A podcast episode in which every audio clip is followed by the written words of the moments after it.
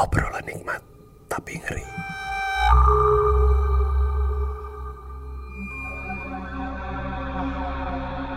Cerita ini diambil dari kisah nyata paling seram yang dikirim ke DM USS Finn.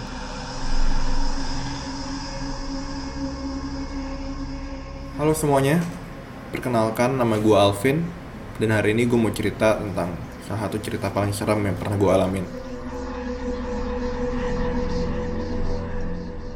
Sedikit background story, gue kerja sebagai salah satu markom di media yang sedang naik daun. Tapi cerita ini terjadi jauh sebelum gue kerja di kantor ini. Cerita ini terjadi ketika gue pulang kampung ke kampung gue di daerah Bondowoso, Jawa Timur. Cerita ini dialamin sama saudara gue.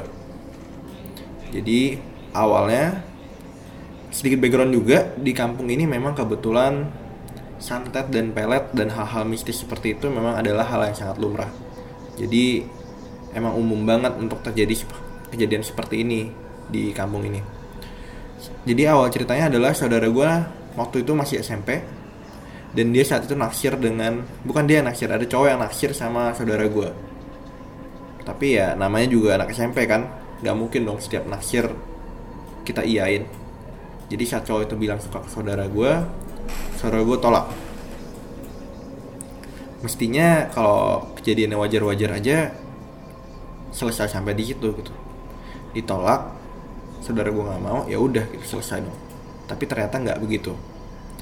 Jadi cowok yang ditolak oleh saudara gue ini dia dendam.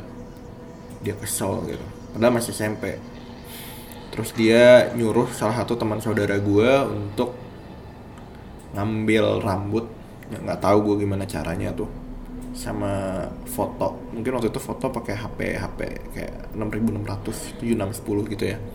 Foto. Jadi dia minta rambut dan foto saudara gue nah seminggu setelah saudara gue ditolak itu ada perubahan yang kalau menurut keluarganya aneh gitu. Saudara gue itu tatapannya jadi sering kosong terus juga dia bisa tiba dia marah-marah sendiri.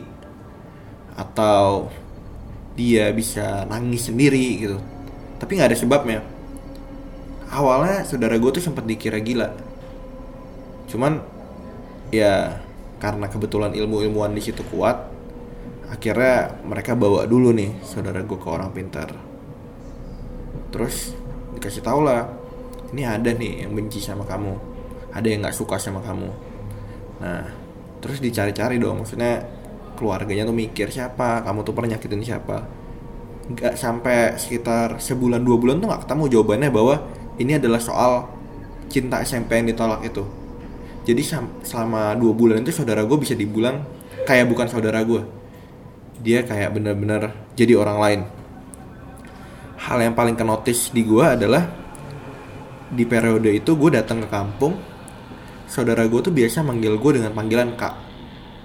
Tapi pas dia ketemu gue dia panggil gue mas mas Alvin gitu. Dia panggil nama gue terus kayak kok tumben ini orang manggil gue kayak gitu gitu. Dengan logat-logat yang menurut gue juga Jawanya tuh agak beda sama saudara gue yang biasa ngomong gitu. Di situ sih gue ya karena gue orangnya cuek gue kayak oh ya mungkin dia lagi mau coba gaya bahasa baru kali ya. Ternyata enggak sampai setelah dua bulan itu akhirnya saudara-saudara gue tuh mulai mikir lagi apa sih? Ini kenapa sih sebenarnya? Tercapai akhirnya terjawablah bahwa yang melet itu adalah cowok yang saudara gue tolak itu.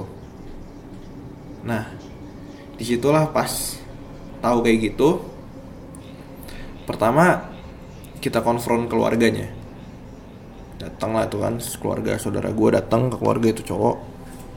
Tapi nggak ada yang mau ngaku dia bilang maklum lah ya. Malu nggak sih ngakuin bahwa dia melet atau nyantet gitu nggak? Karena nggak ada yang mau ngaku ya udah kita akhirnya coba selesaiin masalah ini sendiri. Akhirnya kita panggil orang pinter. Nah pas panggil orang pinter ini nih ini pengalaman yang menurut gue nggak bakal bisa gue lupain. Pas panggil orang pinter itu datanglah tuh orang pinter saudara gue pertama disuruh duduk di depan. Gue sama empat saudara gue yang lain cowok disuruh nunggu di ruangan. Duduk aja gitu di belakang saudara gue yang cewek yang kena pelet itu. Terus tiba-tiba pas ustadznya baca-baca gitu baca ayat-ayat gitu saudara gue matanya berubah dong. Matanya jadi hitam semua. Dan dia teriak-teriak kayak macan. Asli kayak macan yang ada di TV-TV yang masuk-masukin botol gitu. Ya gue pikir kan gitu kayak nggak mungkin lah ya terus pas dia udah jadi kayak macan gitu kita pegang nih. Kan ustadznya bilang pegangin pegangin. Kita pegang. Pas dipegang tiba-tiba gue berasa banget man itu bukan orang sih itu. Saudara gue tuh sedikit informasi saudara gue tuh mungkin saat itu tingginya sekitar 150 cm beratnya ya 38 sampai 40 kilo. Cewek kecil lah. Tapi gila. Habis gue dipetak ke belakang sampai nabrak tembok gitu gue berempat tuh bener-bener harus kayak megang itu saudara gue erat-erat. Dan gue bener-bener ngerasain di mana saudara gue tuh moodnya bisa berubah-berubah. Kayak tiba-tiba dia wah wah dia bisa teriak-teriak begitu tiba-tiba dia ketawa. Ketawa jadi cewek gitu. Yang kayak terus kayak abis itu dia balik lagi ke jadi macan lagi gitu.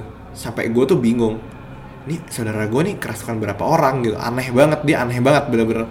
Sampai dia tiba-tiba jadi saudara gue yang biasa manggil gue Calvin tolong Calvin tolong. Terus itu dia balik lagi.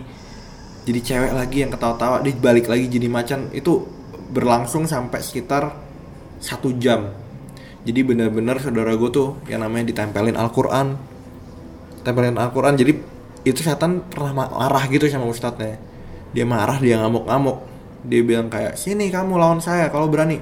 Ditempelin Al-Quran dia teriak-teriak dong. Dia bilang panas panas panas. Dilepas dia ketawa. Gila nggak tuh?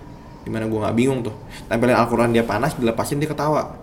Makin takut kan gue kayak ini ini kenapa? Ini gimana? Gue tanya tuh kalau ini mau sampai kapan? Enggak ini saya lagi lagi perang dulu ini. Jadi baca ayat-ayat terus baca ayat-ayat. Sampai klimaksnya si Ustadznya nanya kamu nih nggak mau keluar enggak. Saya udah lama nih udah berbulan-bulan di badan anak ini. Saya udah biasa. Saya suka sama badan anak ini. Karena kan kebetulan emang kita tuh nggak tahu bahwa penyebabnya disantet dan pelet tuh hampir selama dua bulan tuh kita nggak tahu bahwa itu penyebabnya. Jadi ternyata si setan ini sudah sangat terbiasa dengan badan saudara gue. Jadi dia nggak mau tuh disuruh keluar. Bener-bener momen di mana kayak tempel-tempel Al-Quran buat manasin itu setan buat bikin kepanasan tuh berlangsung lama banget.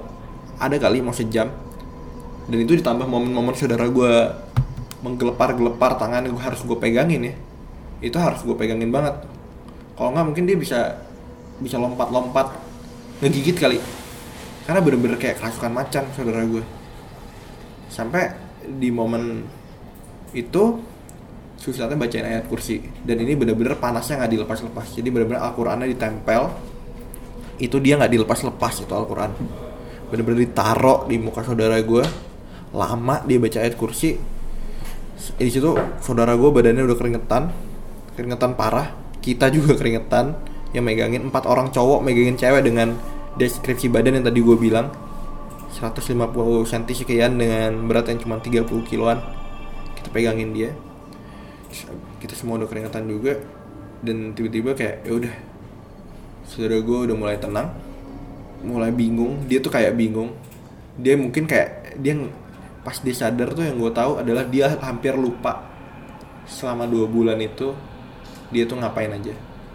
Dia bener-bener nggak tahu dia ngapain aja dan bahkan dia tanya gue jadi gue datang tuh saat itu udah semingguan lah. Dia tanya gue pas dia udah sadar ya dia bilang e, Calvin Calvin kapan datang kok aku baru ketemu? Lah padahal dia udah ketemu gue tuh ada kali udah mau seminggu. Cuman dia bilang ke gue kalau gue baru datang. Di momen itu gue tahu kalau selama ini dalam beberapa waktu ini saudara gue yang ngobrol sama gue itu bukan saudara gue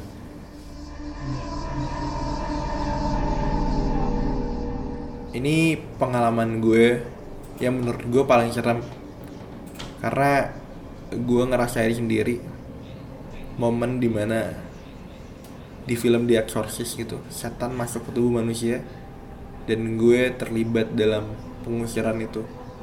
Gue ngeliat gimana saudara gue itu berubah-berubah dari macan jadi cewek jadi cowok jadi saudara gue lagi yang minta tolong jadi macam-macam deh pokoknya jadi buat gue ini adalah pengalaman gue yang paling serem pengalaman lo gimana Honey.